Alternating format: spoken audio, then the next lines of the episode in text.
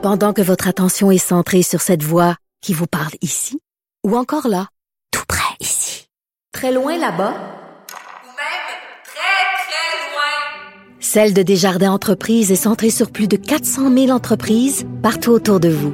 Depuis plus de 120 ans, nos équipes dédiées accompagnent les entrepreneurs d'ici à chaque étape pour qu'ils puissent rester centrés sur ce qui compte, la croissance de leur entreprise. Mario Dumont et Vincent Dessureau. Joignez-vous à la discussion. Appelez ou textez le 187 Cube Radio 1877 827 2346. On parle sport avec Jean-François Barry. Salut. Hey, bonjour Mario, bonjour Vincent. Alors le Canadien hier qui nous a impressionné quand même là, deuxième match euh, de suite à Edmonton. On avait pris pour acquis qu'après avoir perdu le premier, les Oilers allaient revenir en force, ce qui a été le cas des cinq premières minutes du match. C'était une tempête Edmonton, mais euh, le Canadien est sorti gagnant.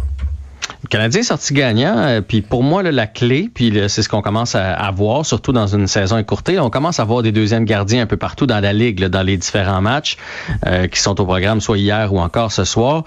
Euh, c'est la profondeur. Hey, tu sais, hier, Jake Allen, là, euh, tu te souviens, d'habitude, quand Price n'était pas dans le filet, on regardait ça avec les mains ses yeux, là, tu sais, un peu comme un film d'horreur, mon Dieu, ça va mal aller. Là, il est solide, Jake Allen, il l'aurait pris du côté des Oilers hier soir, là. Je sais pas si tu as eu le même feeling que moi dans ouais, ton très salon, calme, mais... très calme, très à son, très concentré, euh, rien donné. Ça, ça, veut dire que tu peux le relancer dans, dans, le, dans le feu de l'action à peu près n'importe quand. Tu es, à l'aise. Euh, moi, j'ai bien aimé Jake Evans. On n'en parle pas beaucoup. On est des joueurs de soutien, mais Jake Evans a été très bon. Euh, un but de Lekonen. Euh, Edmondson à la défense a bien joué. Hier, les buts sont venus de la part des défenseurs. sais, quand tu y penses, là, Anderson, Suzuki, Gallagher, Tatar, hier, se sont fait blanchir, mais le Canadien était quand même là. Ce qu'une équipe comme les Oilers n'ont pas. Puis je te pose la question, Mario. dans les dernières années, je t'aurais donné le choix entre les Oilers et le Canadien, pas mal certain que tu aurais pris les Oilers comme équipe. Non, le Canadien a rebâti quelque chose et on espère que ça va. Là, ils s'en vont. Parce que c'est ça qui est, qui est un peu fou. Là, ils s'en vont pour trois matchs à Vancouver s'en vont pour trois matchs à Vancouver. Ça commence demain soir. Et à Vancouver a une belle équipe de hockey aussi. On parle de profondeur. Euh, eux autres aussi, là, ça peut venir de plusieurs trios. Euh, ils ont beaucoup de jeunes. Puis, puis là, tu sais, ce matin, après mon, mon micro avec euh, avec Pierre, on, a fait un petit tweet. Là, puis là, il y a des gens qui ont fait hey, là, tu pars en peur. Je suis pas en train de dire que le Canadien va gagner la Coupe Stanley non plus. Mais je pense qu'on se présente à Vancouver et on a toutes les raisons au monde de croire qu'on peut gagner les matchs. Et c'est ça la différence avec les dernières années on se présente pour on fait, on peut la gagner à soir. Je comprends on, est, là, on, on, est capable. On était fort en infériorité numérique, mais les, les, le taux de punition, est-ce que c'est trop élevé? Est-ce que c'était anormal hier? Ben en fait, ouais, s'il y a une chose à changer chez le Canadien, ça va, ça va être ça. On prend beaucoup de pénalités depuis le début de l'année. Non, là, on se fait prendre aussi. Ça fait deux fois que on est déjà en désavantage numérique. Puis là, on, euh, Weber l'a fait. Hier, c'était Charrot. Charrot. Tu l'envoies, la rondelle direct dans la foule. Ça, c'est une punition automatique. Pas d'interprétation de l'arbitre. C'est un automatisme. Puis on se met à 5. Ça fait deux fois qu'on se met à 5 contre 3 à cause de ça. C'est, accidentel. C'est une maladresse, mais une maladresse ouais. qui coûte cher. Là. Ça, c'est un peu de la malchance. En même temps, moi, je pense que le Canadien va être un peu plus puni cette année. C'est plate à dire, mais on s'est grossi, on est plus physique. Tu je te ramène à la pénalité de Anderson dans le premier match. Il y a juste poussé un peu le gars, mais euh, tu sais, Anderson, il fait 6 et 2, euh, 210 livres, puis mais le gars qui a poussé, il est plus petit, puis le gars, il a tombé, puis il a mal paru, mais ça vient un peu avec, tu sais, souvenons-nous, quand les Browns étaient plus physiques que nous, tu sais, souvent, on avait des avantages numériques. C'est le, le danger d'avoir une équipe qui brasse un peu plus, qui est, qui est plus dur à jouer, mais la bonne nouvelle, encore là, hier, Dano a eu une pénalité, euh, mon Dieu, je Armia a eu une pénalité, euh, donc des gars qui jouent en désavantage numérique pas de problème. On avait de la profondeur. On a mais, envoyé Suzuki. Mais on dans, a le cas Evans, dans le cas d'Armia, comme une pénalité, c'était intéressant parce que ça, ça a mis ça des permis de le voir? Non, non, non, ça a mis des chiffres dans son tableau parce qu'il y, y, a zéro but. Il y avait zéro but, zéro passe, puis zéro point. Zéro minute de punition, mais là, au moins, il y a, il y a un chiffre. vient marqué, il, y a, là. il y a un chiffre là. là. Ouais, dans ceux qui tirent un peu de la patte, là, puis que, tu sais, si jamais on veut faire jouer un Corey Perry, par exemple, là, ou un Frolic, euh, je te dirais qu'il est en tête de liste pour sauter son tour, là, il y a, il y a un peu de misère.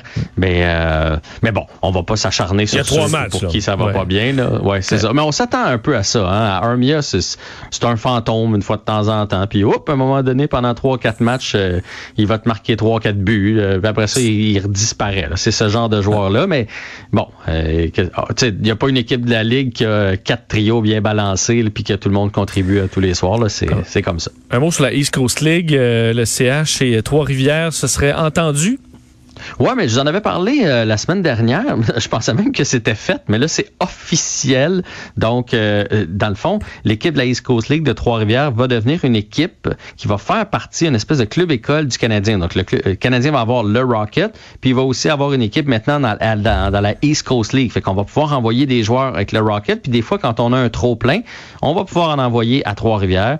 Euh, donc, on va pouvoir les surveiller. Ça va être plus facile de surveiller le développement des joueurs. Euh, il y a peu de joueurs, on va se le dire, qui partent de la East Coast et qui reviennent dans la Ligue nationale, mais ça arrive une fois de temps en temps. Puis, euh, s'ils reviennent pas dans la Ligue nationale, ils vont peut-être revenir dans la Ligue américaine. Donc, c'est une bonne nouvelle. Et aujourd'hui, le propriétaire parlait même des joueurs universitaires euh, canadiens qui souvent n'ont pas en- d'endroit où aller. Là. Tu finis, tu as joué pour McGill, puis hop, ta carrière est terminée par la suite. Ben, peut-être qu'on pourra leur faire une place ici à Trois-Rivières, puis ils pourront finir euh, leur, euh, leur carrière. Donc, c'est des beaux débouchés pour les joueurs euh, québécois. Complication COVID pour la Ligue nationale de hockey ce soir-là. Ouais, euh, d'autres, on sait que Dallas a toujours pas débuté sa saison. Et là, c'est du côté Les des Dallas n'ont pas joué un match? Non, ils n'ont pas joué encore. Oh. euh, non, eux autres, euh, la saison, ça va commencer bientôt. Là. Mais oui, ils sont, en- sont en retard. Et là, c'est les Hurricanes qui sont pris avec trois cas de COVID. Donc, le match de ce soir contre le les Prédateurs va être repoussé à une date ultérieure. Et euh, le combat reporté de Marie-Ève Dicker aura finalement lieu le 5 mars. Oui, ça aussi, il me semble qu'on a parlé souvent cette année. Son fameux combat de championnat contre euh, Clarissa Shield. Donc, c'est deux championnes. C'est un combat pour unifier justement les, les, les deux ceintures. Euh, va avoir lieu le 5 mars euh, au Michigan. Marie-Ève Dicker, on le sait, est invaincue. 17 victoires, aucune défaite. Et euh, de l'autre côté aussi, là, Madame Shield est invaincue avec 10 victoires, aucune défaite, 2 KO. Donc, ça va être un bon combat. Mais la bonne nouvelle, c'est qu'ils vont pouvoir reprendre. Parce moment donné, t'entraîner, t'entraîner, c'est bien beau, mais t'as besoin euh, de te battre, t'as besoin de millage, surtout qu'une carrière de boxeur ou de boxeuse, c'est court. Alors, c'est une bonne nouvelle pour euh, Marie-Ève Dicker. Et en terminant, ben, les matchs de ce soir, Ottawa contre Winnipeg, ça va être le match à surveiller. C'est dans notre conférence. Et moi, je vous prédis qu'Ottawa, cette année, va vendre chèrement leur peau à chaque match. Mais à date, Euh, ils surprennent, là. oui, puis ils vont être durs à jouer. Ils ont des bons jeunes. Malheureusement, Stougeley est blessé ce soir. Va être remplacé par Galchenyuk. Et du côté de Winnipeg, c'est Laine qui est blessé, n'est pas dans euh, l'uniforme. Merci beaucoup, Jean-François. Salut! On se reparle euh, demain et nous, on va s'arrêter euh, pour la pause. Je rejoins Pierre Bruno dans un instant.